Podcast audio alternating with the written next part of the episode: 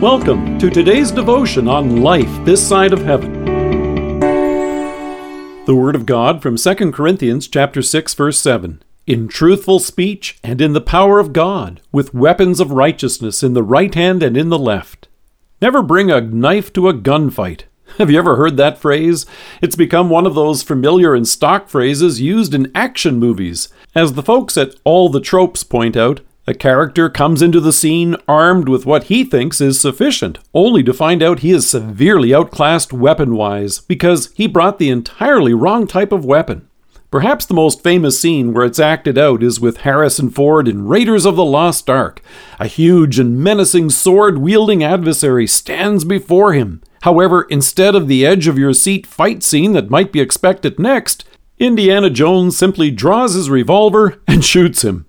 Since then, the phrase has gone on to become a familiar idiom to highlight the importance of being well equipped, but it's often used in two closely related ways. In the first and more general sense, it means being adequately prepared for the task. In the second and more familiar sense, it warns against showing up unprepared for a confrontation. And that may be what Paul has in mind when he shares these words here in 2 Corinthians.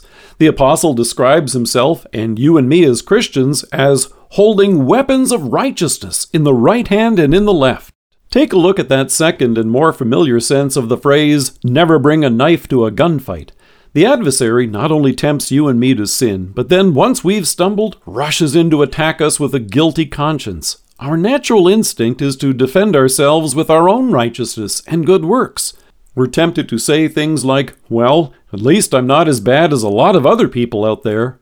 Jesus showed what a weak defense that is. In Luke, we hear, To some who were confident of their own righteousness and looked down upon everybody else, Jesus told this parable. Two men went up to the temple to pray, one a Pharisee and the other a tax collector. The Pharisee stood up and prayed about himself. God, I thank you that I'm not like other men, robbers, evildoers, adulterers, or even like this tax collector. Of course, even two knives aren't much help in a gunfight.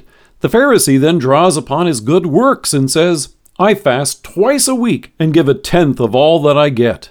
Not good enough. The loud bang you hear next is the adversary shouting, Guilty. Rather than claiming our own righteousness, we are moved instead to repent and confess our sins to God.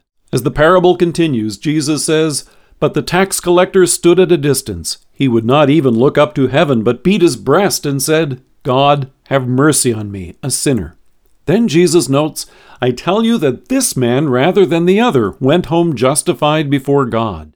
Here's why Paul goes on in Philippians to rejoice in the righteousness that he holds in his hand by faith. He says, Not having a righteousness of my own that comes from the law, but that which is through faith in Christ, the righteousness that comes from God and is by faith. This, and this alone, is what protects you and me whenever we're attacked by the adversary and the accusations of our own guilty conscience. No, never bring your own righteousness to an attack of guilt. Instead, we bring our Savior's righteousness to this fight and we stand victorious. But Paul also says that we have this righteousness in the right hand and in the left. You and I are well equipped to share this good news of our Savior's redemption and righteousness with others. Instead of sharing life coaching lessons, tips for successful living, or other self help means to tell others how to pull themselves up by their own bootstraps, you and I get to share the good news of our Savior, who has taken all of our sins to the cross and given us His righteousness in their place. This we share, as Paul says, in truthful speech and in the power of God. Let us pray. Loving Savior, thank you for defending and equipping me with your righteousness in the right hand and in the left. Amen. Thank you for joining us. If you are listening to us by podcast or on Alexa, we invite you to browse the resources that are available on our site at lifethissideofheaven.org. God bless you and have a great day.